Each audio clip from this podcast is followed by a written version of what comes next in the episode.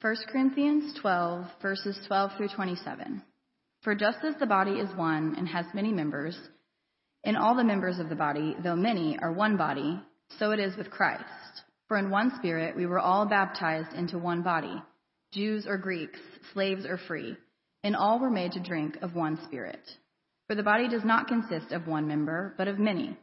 If the foot should say, Because I am not a hand, I do not belong to the body, that would not make it any less a part of the body. And if the ear should say, Because I am not an eye, I do not belong to the body, that would not make it any less a part of the body. If the whole body were an eye, where would be the sense of hearing? If the whole body were an ear, where would be the sense of smell? But as it is, God arranged the members in the body, each one of them as he chose. If all were a single member, where would the body be? As it is, there are many parts, yet one body. The eye cannot say to the hand, I have no need of you, nor again the head to the feet, I have no need of you. On the contrary, the parts of the body that seem to be weaker are indispensable, and on those parts of the body that we think less honorable, we bestow the, greatest, the greater honor, and our unpresentable parts are treated with greater modesty, which our more presentable parts do not require. But God has so composed the body, giving greater honor to the part that lacked it, that there be, may be no division in the body but that the members may have the same care for one another. If one member suffers, all suffer together. If one member is honored, all rejoice together. Now you are the body of Christ, and individually members of it. Philippians 1 27 through 28. Only let your manner of life be worthy of the gospel of Christ, so that whether I come and see you or am absent, I may hear of you that you are standing firm in one spirit, with one mind, striving side by side for the faith of the gospel and not frightened in anything by your opponents. This is a clear sign to them of their destruction, but of your salvation, and that from God. This is the word of the Lord.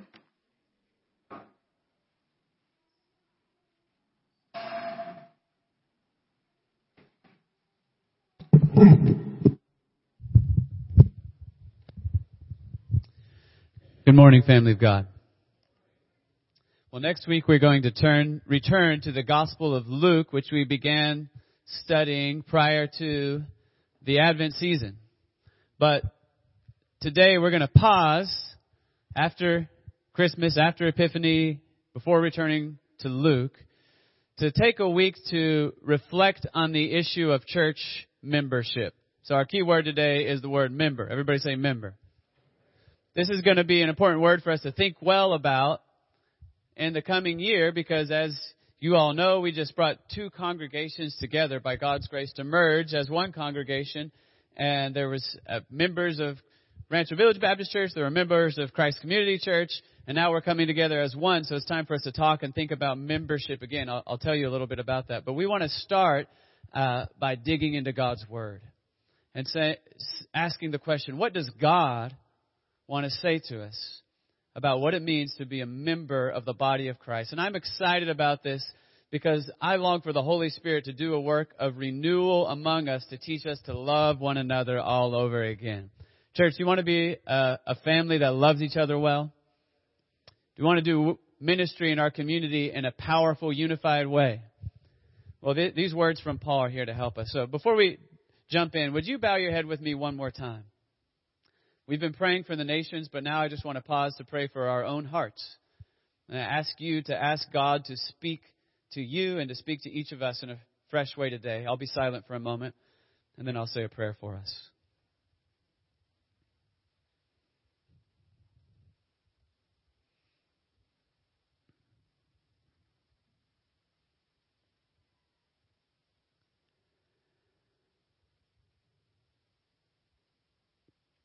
Most High God, you, you have taught us in your word that you are love.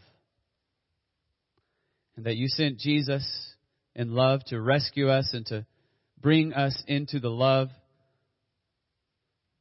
that has always been between the Father and the Son. And Jesus taught us to love one another as He has loved us. And He prayed that we would be one as the Father and the Son are one. So, Lord, we ask for your help. In this congregation, I've seen so many beautiful expressions of unity and self sacrificial love and caring for one another. we give you thanks for that. And we ask for more of it. And Lord, I know that I myself and most of us in this room at times have, have failed to love one another as we ought. And we ask that you'd forgive us. We ask that this would be a morning of, of renewal and of encouragement. We praise you because you are a God of grace. That your grace covers all our sin and weakness, and your grace gives us a relationship with you, and your grace can bring us into a beautiful community, a beloved community that only you could have created. So we commit this time to you for your glory. I ask for your help. You help me to say everything you want me to say and nothing that you don't. In Jesus' name, amen. Well, I'd like to begin by asking you to give your attention with me to 1 Corinthians chapter 12, verse 27, the last verse from our text that's pointed in your bulletin. I'm going to read it a few times. As a matter of fact, it would be great if we all had this verse memorized when we left here today. It's a short, beautiful verse, so maybe I'll ask you to repeat after me. Here we go. Now you are the body of Christ and individually members of it.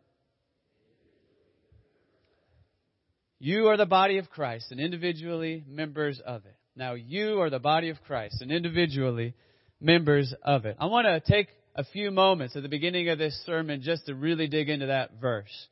First of all, let's not skip the little word you. Everybody say you. Now this is plural. It's ustedes in Spanish. In Oklahoma, it's y'all. I think in California, it's you guys. So y'all are the body of Christ. Plural. Is talking about a collective, corporate, communal identity.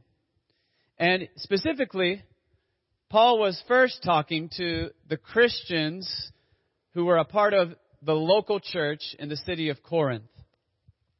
And we know a fair amount about this church from Paul's two letters that we have to this church in the New Testament, 1st and 2nd Corinthians. And what we know is that this is a group of people who were living a very pagan, sinful lifestyle very spiritually confused before Paul came and preached the gospel to them. And then when they heard the good news that Jesus is the Son of God and that He died on the cross for their sins and that He rose again and that anybody who trusts in Jesus can be forgiven and accepted by God, they believed it. And they got excited. And God pulled them together to, to form a new community, a local church community that was centered around the person of Jesus. And He poured out the Holy Spirit into them. There are many signs of the presence of the Holy Spirit in this church. And yet, this is also a church marked by a lot of conflict. Um, they're they're dealing with a lot of sexual immorality in their church. There's a lot of immaturity.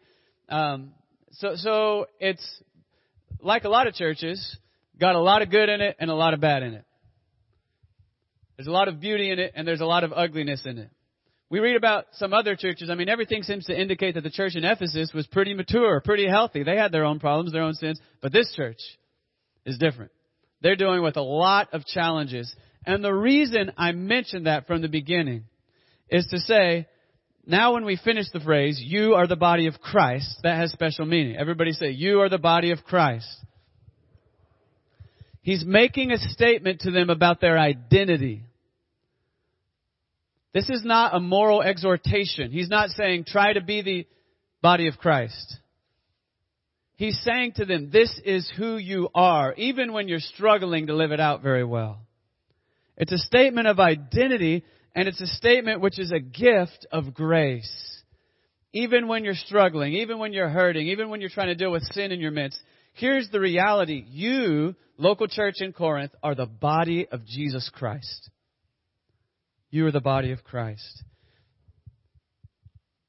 This, this image now we got to think about. What does it mean to say you're the body of Jesus? Paul has several metaphors he likes to use for the church. He talks to us about being a family. God is our father. Jesus Christ is like our elder brother. That means we're all brothers and sisters. That's why when I come up here, I usually say, Good morning, family of God. I want us to always remember that reality. We're a family. Paul talks about the church as the bride of Jesus Christ. Jesus loves us, and he's entered into a covenant relationship with us. But one of Paul's favorite metaphors is this metaphor You are the body of Christ. Now, what does the image mean? What is it saying about our identity? It means several things, and Paul uses the image in different places and in, in different ways to emphasize different truths and realities about the church. Sometimes he emphasizes our head. Who is the head of the church? Somebody shout it out if you know.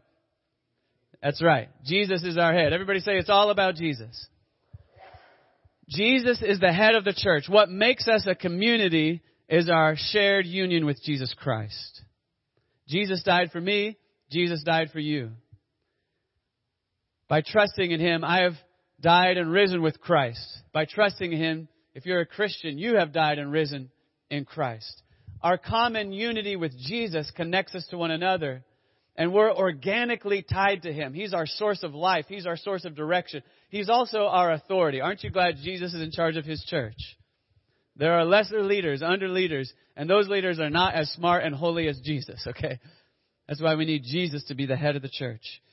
Paul also occasionally uses this metaphor to make the point that we as a community are supposed to be the living embodiment of the presence of Christ in our communities. We could call this the incarnational reality of the church. For example, at the end of Ephesians chapter 1, Paul says that Jesus is the head of the church, and then he says this about the church.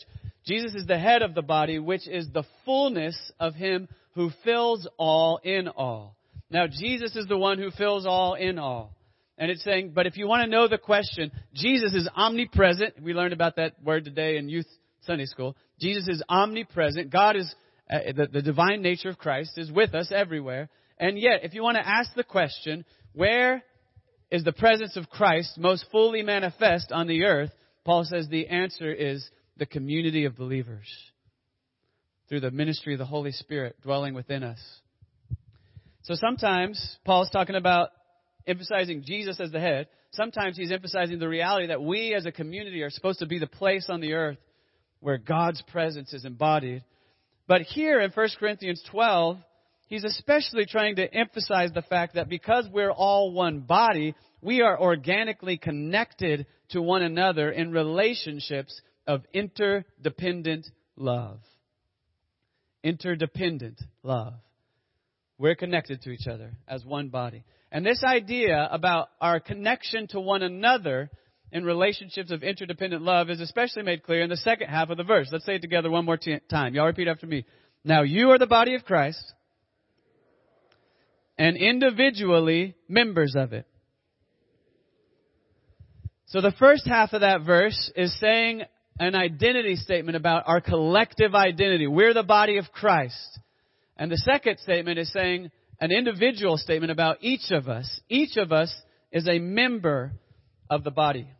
Each of us is a member of the body. Now, to help us understand what that means, we're trying to think about this word member. Got to recognize Paul is using the word member in a way that is different than what we're probably immediately thinking about when we hear that word member. Most of us, when we hear the word member, we're probably thinking about some group or club or political party that we voluntarily choose to associate ourselves with based on some common shared interests, right? So you might be a member of a club soccer team. Or you might be a member of the chess club if you're more into chess and soccer, or both if you're into both of those things, right? You might be a member of a gym where you like to go work out. You might be a member of the Republican or Democratic Party or the Independent Party or some other. I mean, uh, the uh, the Independent Party is not a party, but you know what I'm trying to say. you can be a member, and that's a voluntary association. Uh, you could choose to be a member, then you could choose to be not a member. And a lot of us have lots of memberships, and we're navigating all of those, and we might think of them as a part of our social identity, or we may not. But I choose to be a part of it. It's based on common interests, shared values, and then I could choose not to be a part of it. Now, Paul is saying something very different here. Almost none of that applies to what he's saying. He's saying you are a member of the Christian community like your thumb is a member of your body. Like your spleen. Where's the spleen, Dr. Abear? Back here somewhere. Like your spleen is a member of your body. That, that means, I mean, what, what happens if I cut my thumb off? It's a dead thumb, right? We're connected to one another in a way that's not a voluntary association based on our shared interests or hobbies or whatever. We're connected to one another because God did a supernatural work to connect us to one another. And He did it in such a way that our very life depends upon it. It's not like we voluntarily chose to be a member of of, of the church and then we can voluntarily pull out and everything's okay. God made us a member of the body of Christ. So really it means like a bodily organ. But if I asked you to sign a bodily organ covenant to be a part of Redemption Church, that would be weird, right? So we're going to call it membership. But, but the point here is it's talking about something which is living and alive and deep. Now, to think about this theme of membership, years ago I read a great little essay by C.S. Lewis called Membership. That was the name of the essay. essay. And he, he made this point, which uh, is worth thinking about, that the, the Pauline concept of membership, what Paul means when he says this, is something uh, that is very different from the concept of membership, which we tend to be evoking when we use that word in English today. But it's also something that works against, it's countercultural against two tendencies that are opposites, but that are always pushing against each other in our contemporary Western societies. One of them is the tendency towards hyper individualism. I become my fullest version of myself by being a super individual, not dependent on anybody else, not committed to anybody else. I'm my own person over here. I'm not going to do, I mean, everything's going to be original. That's hyper individualism. The opposite tendency in our culture is collectivism, which tends to make us all uh, sort of interchangeable units who don't have individual and specific identity. And I don't have time to break down all the ways in which those two things are going on in their society, but they are. And what Paul is doing here is something which works against both of those, but takes us much deeper into thinking about identity and community. Because here's the thing. Your thumb is different than your spleen. Amen? Your lungs are different than your eyeballs. They're very, very, very different. But their individuality and their uniqueness become manifest in a beautiful, healthy way precisely by their connection to one another. They are not interchangeable units. They're different. They're distinct. They're diverse parts. But their individuality is expressed beautifully through their connection to one another. What it's saying to us as the, as the Christian community is this. Jesus wants to manifest His presence among us. As a matter of fact, if we think about this image of, of, uh, the church as the body of Christ, embodying God's presence, we can think of Dietrich Bonhoeffer's famous definition of the church as Christ present in community. What is the church? It's Jesus making himself present in this community. And if we ask, how does that work? One of the ways it works is this. Each of us learns to receive from Jesus, to receive one, from one another, and to serve one another. And as we think about Jesus and think about one another, our individuality becomes beautifully apparent, such that by being committed to one another and by serving one another, it becomes clear that we're all so different. Unity and diversity go together. Now, Paul is basically trying to connect the thought, the dots between three big ideas here. We all need Jesus, and I need you, and you need me. We all need Jesus, and I need you, and you need me. And the good news is, because of the gospel, Jesus has given himself to us. Aren't you so glad, church family? And he has given us to one another. You have a place to belong, and you have a purpose, and it's a gift of grace. Now, to help us dig deeper into these truths, look back to the beginning of our passage, verses 12 and 13. Paul started this little section by saying this For just as the body is one and has many members, and all the members of the body, though many, are one body, so it is with Christ. That's the same thing we've been talking about. Because we're all connected to Jesus, we're all connected to one another. We're different from one another. We have different spiritual gifts, different backgrounds, different personalities, different cultures, different generations, and yet we're connected to one another, and our diversity can become beautiful as an expression of love as we walk in unity together. But then he goes on to say this, for in one spirit, we were all baptized into one body. Jews or Greeks, slaves or free, and we were all made to drink of one spirit. This is a radical statement. In, in this cultural context that Paul is writing to, there's a lot of ethnic tension going on, including tension between Jews and Greeks. But he's saying people who may not like each other and may not even know each other, they may prejudge each other out in the rest of the world.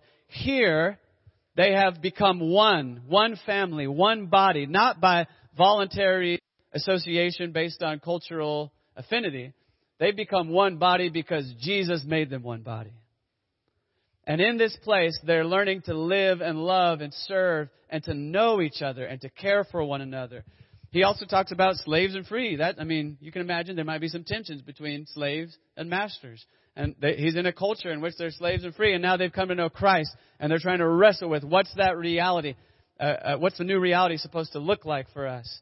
And uh, Paul tells some, he tells one person at least to set his slaves free, but he begins by saying all of us got to learn to see one another as being created by God, being loved by God, being part of the family of God and the body of Christ, and we learn to love each other, and that's the starting point for thinking about everything else. So what he's saying is, by the power of the gospel, your ethnic and your economic divisions are being overcome. Not in a way that erases your distinctive ethnic identity, but in a way that teaches you to love and serve and celebrate one another. Now, is that relevant for us, church? We, we live in a culture today, as you know, that is very polarized. And that we have a lot of us and them stuff going on in our culture my ethnic group, my economic interest group, my political party. And Paul is saying, now in Jesus, there are greater things that unite you than what could divide you. Which means now you've got to learn how to live together, to serve one another, to listen to one another, to care for one another, to live out that reality. God already made it real. It's a gift of grace. It's a statement of identity, but now we've got to learn how to live out that identity. And he says to us, part of what unifies you is your common experience of the Holy Spirit. Jesus dunked you in the Holy Spirit when you became a Christian, okay? You trusted in Jesus Christ, you received water baptism in the name of the Father, Son, and Holy Spirit, and Jesus baptized you in the Holy Spirit. And then the end of verse 13 says, we all drink from the same Spirit. If the Holy Spirit lives in me and the Holy Spirit lives in you, we shouldn't be hating one another. Amen, church? But we could say better than that. If the Holy Spirit lives in me and the Holy Spirit lives in you, we ought to be loving one another. We ought to be celebrating one another. We ought to be learning from one another and sharing with one another.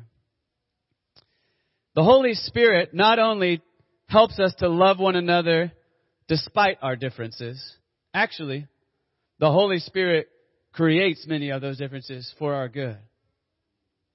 Did you hear that, church family? It's not that difference is a problem that needs to be overcome. It's not just that the Holy Spirit helps us to love each other despite our differences. The Holy Spirit actually creates those differences for our good. Now we could say this in many ways just because God created each of us in our individuality as individual human beings and in our cultural and ethnic diversity. But also in this passage, Paul makes it clear the Holy Spirit distributes spiritual gifts, not in the part we have quoted. If you go read the rest of 1 Corinthians 12. The Holy Spirit specifically distributes different spiritual gifts. So we got evangelists in our midst, and we got uh, servants, and we got teachers, all kinds of different gifts among us. He's emphasizing and creating diversity for our good. And I love a comment I read this week. This was written by Cyril of Jerusalem, who was a great Christian teacher in Jerusalem uh, about 14, excuse me, about 1600 years ago. And he, he was reflecting on this passage and he compared the, the gift of the Spirit poured into the church to the rain. When the rain comes and it gives life to the land, but all kinds of different plants sprout up. He said this, one and the same rain comes down on all the world, yet it becomes white in the lily, red in the rose, purple in the violets and hyacinths, different and many colored and manifold species.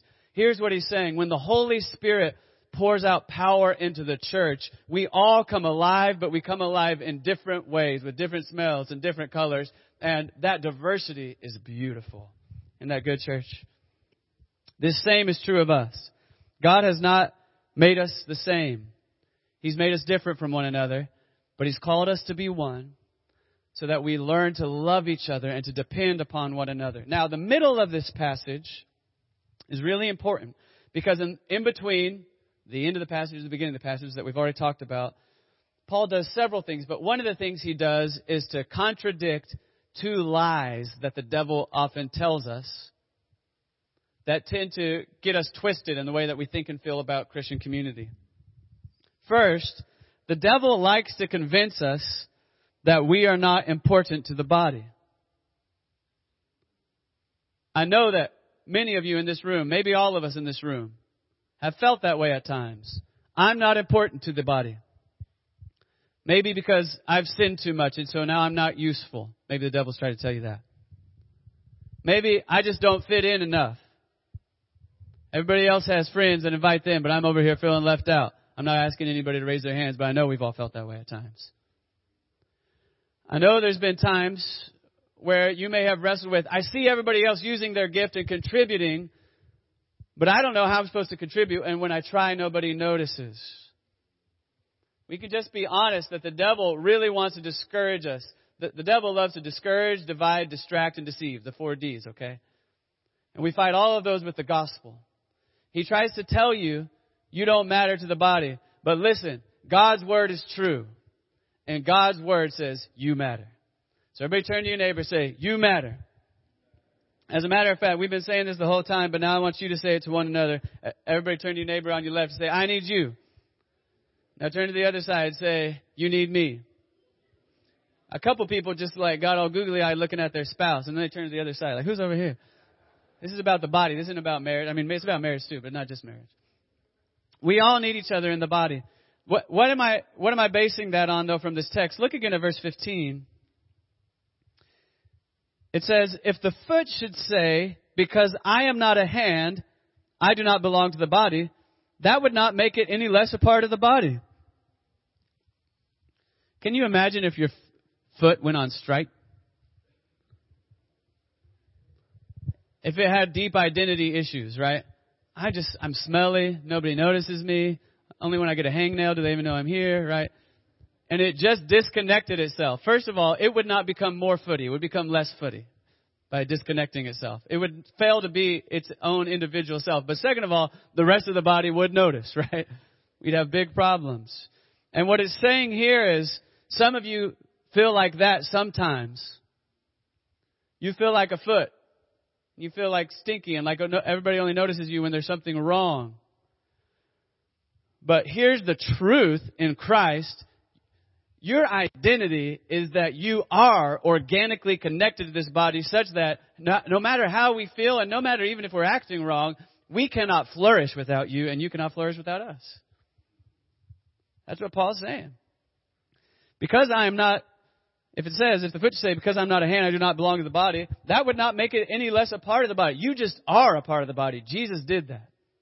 He made it happen. And then it goes on and says, if the ear should say, because I'm not an eye, I do not belong to the body, that would not make it any less part of the body. If the whole body were an eye, where would be the sense of hearing? If the whole body were an ear, where would be the sense of smell? The, the point here, church family, is that every part of the body is loved by God, but also that every part of the body is necessary to the flourishing of the body. We cannot be who God called us to be apart from each of us, each member. But there's an opposite lie that the devil tells. And the opposite lie is that we might start to think of ourselves as most important to the body. My gifts are the most important. Most of us probably wouldn't say it that way. I mean, if we're new believers, we may say it that way. But if we've been around church a while, we lo- learn how to get sophisticated with our pride, so it doesn't even sound like pride anymore, right? We may not say, I'm very important. I'm much more important than everybody else. But we may subtly act as if me and my crew and my inner circle are very valuable and others that are outside of that circle don't matter as much. And sometimes you can see how easily, if the devil's telling both of those lies, they can start feeding into one another within body life. And so, Paul counteracts that too. And he does it in some very radical, beautiful, countercultural ways. Let's start looking at verse 21 says the eye cannot say to the hand, I have no need of you. See, this is different. Earlier it was body parts saying, I don't matter to the body. Now it's body parts saying to one another, I don't need you. And Paul wants to counteract that. The eye cannot say to the hand, I have no need of you, nor again the head to the feet, I have no need of you. On the contrary, the parts of the body that seem to be weaker are indispensable. And on those parts of the body that we think less honorable, we bestow the greater honor. And our unpresentable parts are treated with greater modesty, which our more presentable parts do not require. But God has so composed the body, giving greater honor to the part that lacked it. Wow. That there may be no division in the body, but that the members may have the same care for one another. I, I encourage you to underline those last words of verse 25. What's the goal of what he's saying here? That the members may have the same care for one another. This is about learning to care for one another. It's about learning to love one another. It's about learning to value one another. Here's the reality. In the world, some people are going to be treated as more than and some people are going to be treated as less than. And if we're not careful, that can come into the church. But the Holy Spirit is fighting against that. And it doesn't just say the Holy Spirit fights against that by giving equal honor to everybody. It actually said the Holy Spirit is fighting against that by giving greater honor to the parts that lacked it.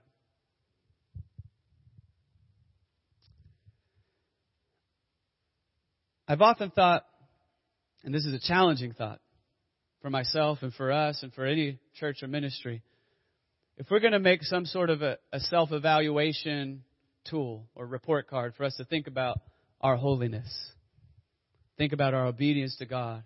One of the questions should be on it how do we treat the members of our community that are the most difficult or embarrassing? They're the less culturally, the least culturally acceptable? Are they the most honored and celebrated? That's what Paul is saying is supposed to happen right here as I was thinking about this this week, I was thinking about Joni Eareckson Tada. Anybody know who Joni Eareckson Tada is? A couple people raised their hands. I love Joni Eareckson Tada, amazing woman of God who had a terrible accident as a teenager and became a quadriplegic, unable to move her arms and legs for the rest of her life, had to go through terrible pain. But she ended up starting a ministry, Joni and Friends, that has been an incredible ministry for people like her who have various physical or mental or emotional disabilities. And I, I just remember being so moved one time hearing her saying, um, talking about this passage and saying, the church desperately needs people like me. I can't walk. I need people to carry me everywhere. I'm totally dependent. And the people that are a part of our ministry, many of them have genetic disorders or mental disorders or physical disorders. She's saying the church desperately needs people like that. Those people are a gift to the church. She's not saying the church is a gift to take care of those poor, needy people. She's saying those people are a gift to the church because by learning to receive love and give love to those people, we find Jesus. We find Jesus. This is a radical call to a radical interconnectedness. And the result is that we have the same care for one another. So if one member suffers, all suffer together. If one member is honored, all rejoice together. We learn to grieve with each other's grief, to celebrate each other's victories. Now, you've experienced this with your body, right? If you eat some really good food, those taste buds are concentrated in a very small percentage of your person, right? Like one, two percent of your body has taste buds on it, right? But when you eat that meal, doesn't your whole self feel good? If you get that massage, oh man, they may only be rubbing like five percent of you right here, but your whole self feels good, right? On the other hand, has anybody ever dropped something really, really heavy on one toe? Whenever something starts hurting, you realize how much you always use that thing every day, right? I remember as a kid growing up in Dallas Fort Worth, I was a huge Dallas Cowboys fan, and we were already the greatest team in the world. And then we got Neon Deion Sanders. Anybody remember that? You couldn't punt to him, or he'd run it back for a touchdown every time. And then he hurt one toe, and I remember he was out for like I can't remember. It seemed like a whole season, and he was out. And I remember thinking, it's just a toe, bro. Suck it up. We need you out there. But then as an adult, I've heard some stuff. I'm like, I'm sorry, Neon Deion. I never should have judged you like that. If one part of the body hurts. Now the reality is within our own bodies, there's often complexity. I may be eating a steak dinner while I got a broken toe, right? So that we're, we're celebrating and grieving at the same time. And when we come together as a Christian community, it's pretty much always like that. There's always people grieving. There's always people in victory. And a mature, healthy community is learning to deal with that complexity, but to love one another enough to enter into it together. Doesn't that sound beautiful? Don't you want to be like that, church family? Now, with the last part of my time, I want to step back. I've been zooming in to look at some details in this passage, but I want to step back and try to ask and answer three questions that I think will be helpful for us moving forward as a congregation as we think about how to live this out together. First question is this How should we think about the fact that many people in the world, and perhaps in our midst, have been deeply hurt by the body of Christ? Now, I've been talking about the beauty of Christian community. I've been talking about how lovely and wonderful and healing it can be. But I remember years ago when I was going into the ministry, an older man who had been in the ministry for decades and was a wise voice that I cared about told me, here's one of the things you need to prepare yourself for. And your years of ministry, you're, you're expecting that the most opposition and difficulty and pain is going to come from non-Christian people in the world. But that's not true. Your biggest pain is going to come from within the body of Christ. But you got to keep loving it. Because that's going to be your calling. And that is definitely proved true. It's often the people that are closest to us that can hurt us the most. We experience that in our families, don't we? And we live in a culture that's hypersensitive to that right now, partly because of scandalous sin in the body of Christ. Because of sexual immorality and abuse and all kinds of things that have deeply hurt people. So there's like a cottage industry on spiritual abuse right now. How should we think about that as Christians in the light of beautiful passages like 1 Corinthians 12? Well, if we just work with the metaphor for a second, church, the body can become sick, can't it? Like your physical body, it can become sick. And one of the things that happens when that happens is that one body part starts hurting another body part and it can cause a lot of pain, a lot of discomfort, can even kill the body. And there are less severe illnesses, like if you get a little cold. But there are also more severe illnesses, like heart disease. And when the New Testament talks about church life and the reality of the push and pull and hurting each other's feelings and all that kind of stuff in church life, when it talks about what we might call those less severe illnesses, like getting a cold, what, what would that be? Somebody makes a joke at small group that hurts your feelings. Somebody rebukes you and there may be some truth in it, but they're very harsh. These kinds of things. Somebody overlooks you on a social event. You feel hurt. And, and the push and pull of those small things, I won't say that they're normal because in heaven, even those won't happen anymore. Amen? So I won't say they're normal, but the, church, the New Testament does ask us to set our expectations that between the first coming of Jesus and glory, those things are going to happen. And what it tells us in, in those situations is bear with one another. Love one another. Forgive each other as Christ has forgiven you. Doesn't mean we ignore things that need to be addressed. As a matter of fact, Jesus tells us, if your brother sins against you, rebuke him.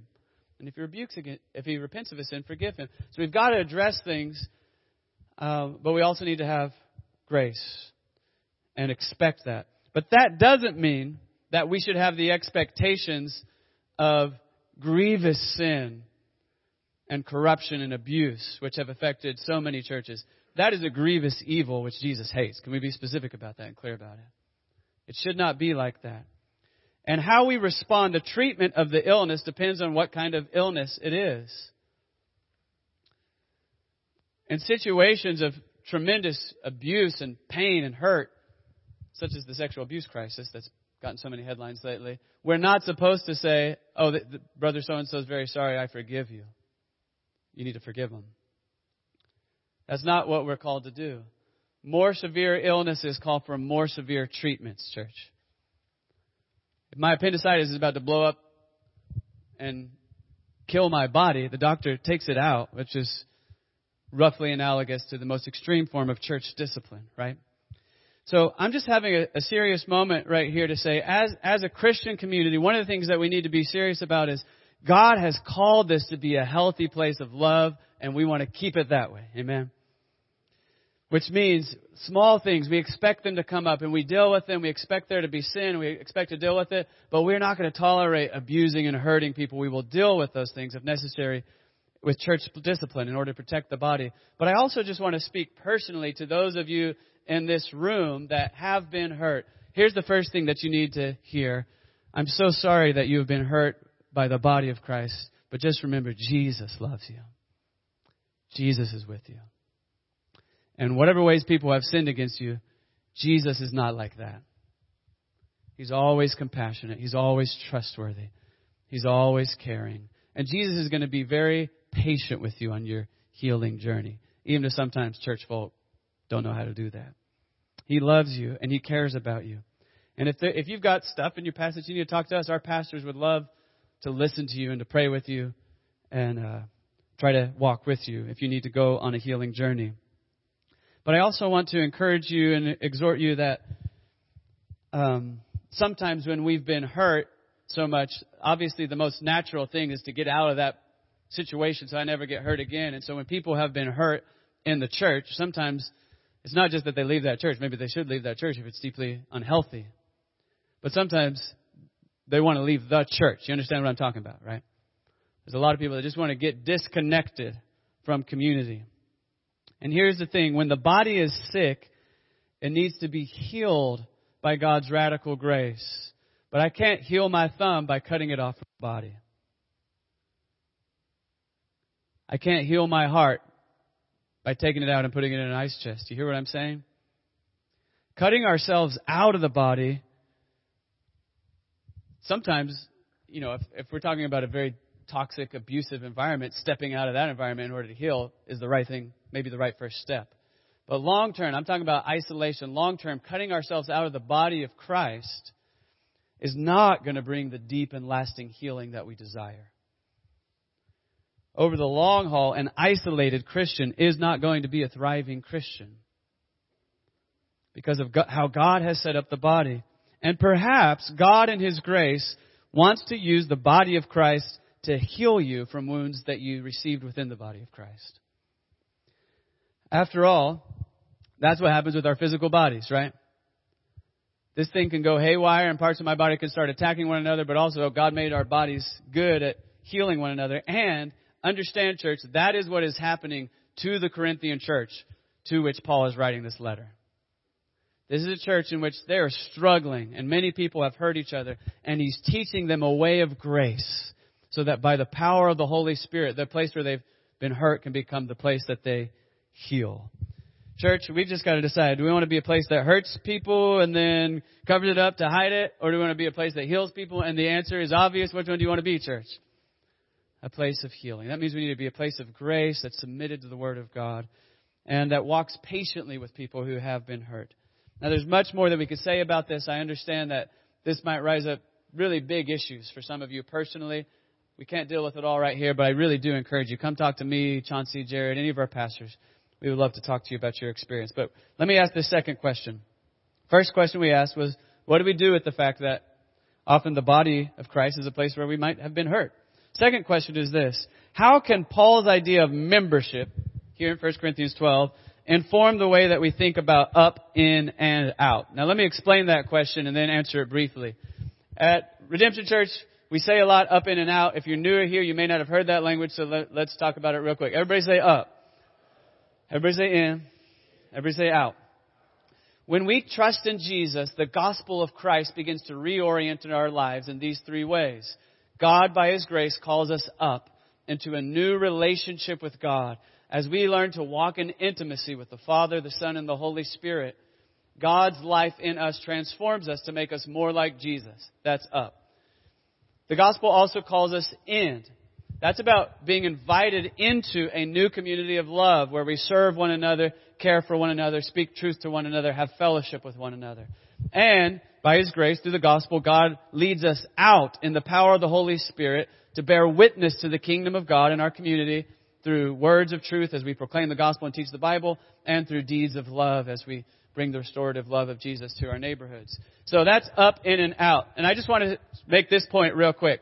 If I ask you, what does Paul's concept of membership have to do with up, in, and out? The most obvious is in, right? This is all about in. We need to learn how to fellowship together, how to serve one another, and how to honor one another. But I want you to recognize too that getting this right is essential for up and out as well. What do I mean? Up is about my relationship with God.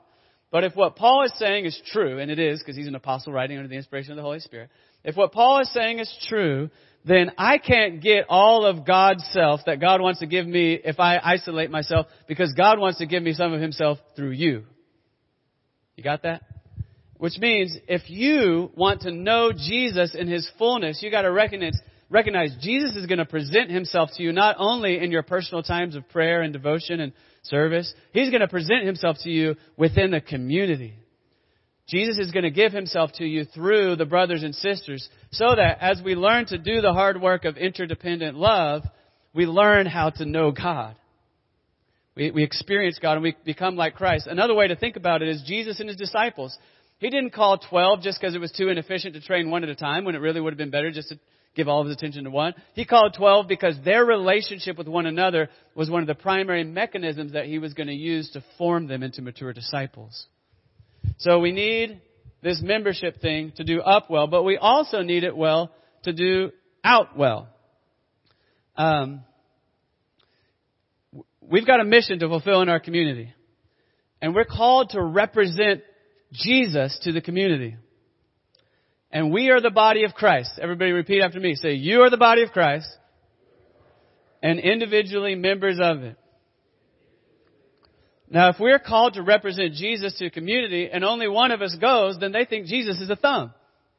See what I'm saying? And only two of us goes, I don't know, maybe we got a thumb and an elbow or something. To represent Christ's fullness to the community, we've got to go together. Here's the way we can put it really practically. Um, we need evangelists and we need servants and we need givers and we need people with hospitality working together to reach our community because if it's only evangelists, then everybody hears the good news, but nobody gets invited to community where they're going to get cared for. If it's only hospitable people, then we are hospitable to one another, but we're not out engaging the community. So my point here is we've got to learn this interdependent thing for up, in, and out. Now, last question before we wrap up. Paul, how should Paul's idea of membership affect the way that we think about the universal church as well as the local church. Okay? Theologians talk about the universal church, which means we are united as one body with all God's people all over the world. Isn't it great to know you got Christian family on every continent? I don't know about Antarctica, but at least six out of seven ain't bad. Um, we got Christian family in China, we got Christian family in Nigeria, we got Christian family in Brazil, all over the world and we're united with them in one body. And that's very important. But also, the Bible not only talks about the universal church, it talks about the local church. The important reality that we're called to live together as a particular people of God in this time and in this place. And I mention that right now because I feel like one of the points of confusion that my generation of Christians has wrestled with and, and below, those younger than me, is thinking that to be really unified means to focus on the universal church. I've known people that for years would go around to a bunch of different churches and ministries saying, I, I don't want to just be in my little holy club. I want to be connected to all of the body of Christ. And they would go to a lot of different things. And they would emphasize unity with the universal church. But what I would suggest to you is unity with the universal church is very, very important. Y'all know I care about that because through lots of ministries, including our participation in the Stronger Together movement, we're working to build bridges between different parts of Christ's body at, at different ethnic groups, different denominational groups. We're working hard to do that and to build bridges with the whole global, uh, global church throughout the world. That's very important. But unity always starts locally. Unity always starts locally. The deepest experience of unity that we can have is clearly at the local level rather than the universal level. A Christian across the world cannot bring me a cup of soup when I am sick. But you can. And I cannot hold hands and pray with all Christians in the whole world at the same time, but I can hold your hand and we can pray together during a time of crisis. Anybody had somebody in the church pray for you in a time of need and it really blessed you? Anybody go you were having difficulty and somebody brought you some food and it blessed you? That, that can only happen locally. It can only happen in a local church. Moreover, Christians who have learned how to be deeply unified within their own local churches will be the best at building bridges of unity with the whole universal church. So we got to emphasize unity beginning at the local level. Now, to to bring this home to us very specifically, um, when we talk about membership, one of the things that our church and, and most churches, many churches, will talk about is becoming a member, perhaps signing a membership agreement or a membership covenant to join a local church. What does that mean?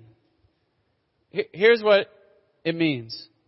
It means recognizing the New Testament calls us not only to love all Christians everywhere universally, but also to be particularly committed and responsible for doing ministry together and caring for a particular group of Christians in a particular place with a particular structure. I got a lot of verses about that in my notes, but I don't have time to talk about them right now because I talked too long about other things. So just take me to coffee if you want the whole thing, okay guys?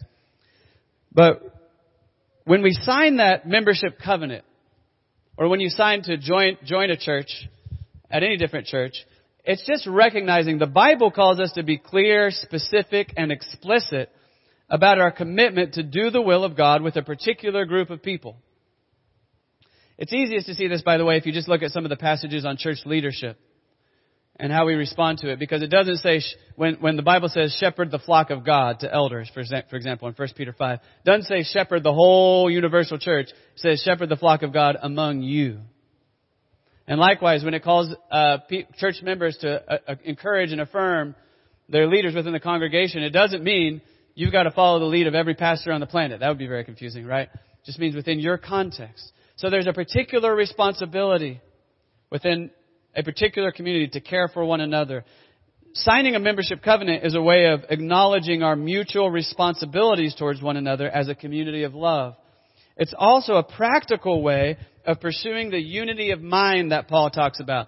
In your bulletin, you, a passage from Philippians 1. I haven't even talked about it yet. But here Paul is talking about the church living on mission, and he talks about the church working together as one, with one spirit and one mind in their community. And he says that when you are unified, unity of mind in the way that you go about your mission, with joy and courage in the midst of opposition, that's actually a sign to those who are opposing you of the reality of God's kingdom coming.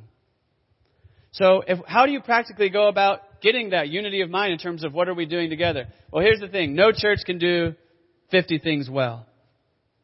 Maybe a really big church could do 50 things well. Probably not though. Definitely no church can do 150 things well. I'm not, I'm working on trying to do like six things well in our church, right?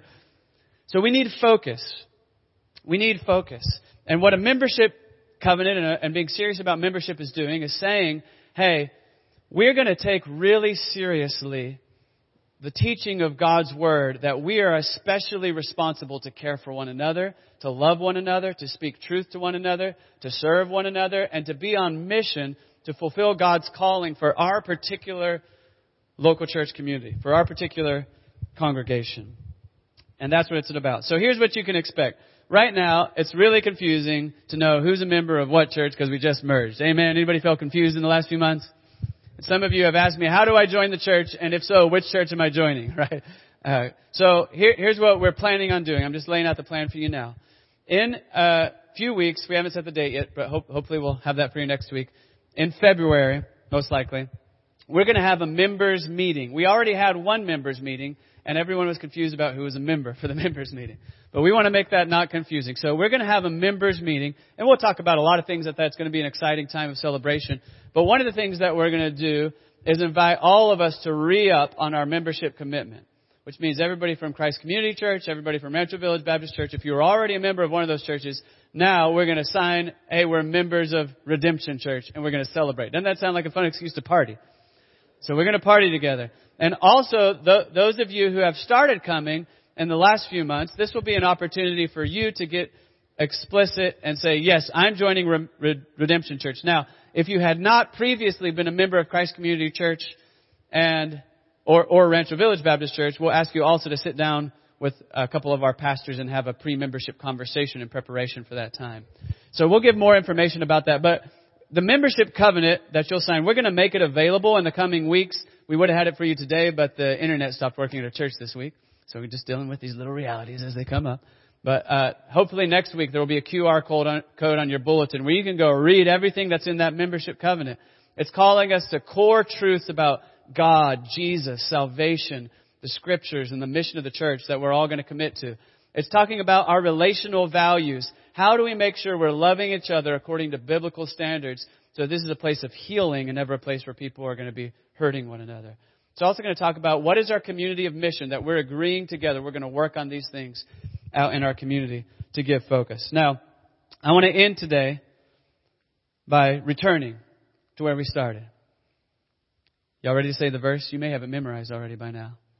1 Corinthians 12. Look at verse 27 again. You are the body of Christ and individually members of it. When it comes time to sign a membership covenant, what we're really just doing is saying, I'm going to explicitly commit to walk with this group of people in the way that expresses the identity that God has already given me by grace. Our unity is ultimately not something that is manufactured by our effort. It's a gift of grace. Jesus died and rose again so we can be reconciled to God and so we can learn to live with one another. And the Holy Spirit has been poured out into everyone who trusts in Jesus so that we can learn to love one another.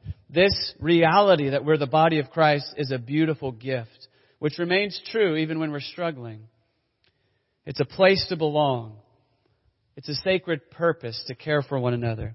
And my prayer is that God will give us the grace to receive this gift with joy. I want to invite you now to stand, and I'm going to say a prayer for you, and then we're going to respond to God's word by singing one more song of worship.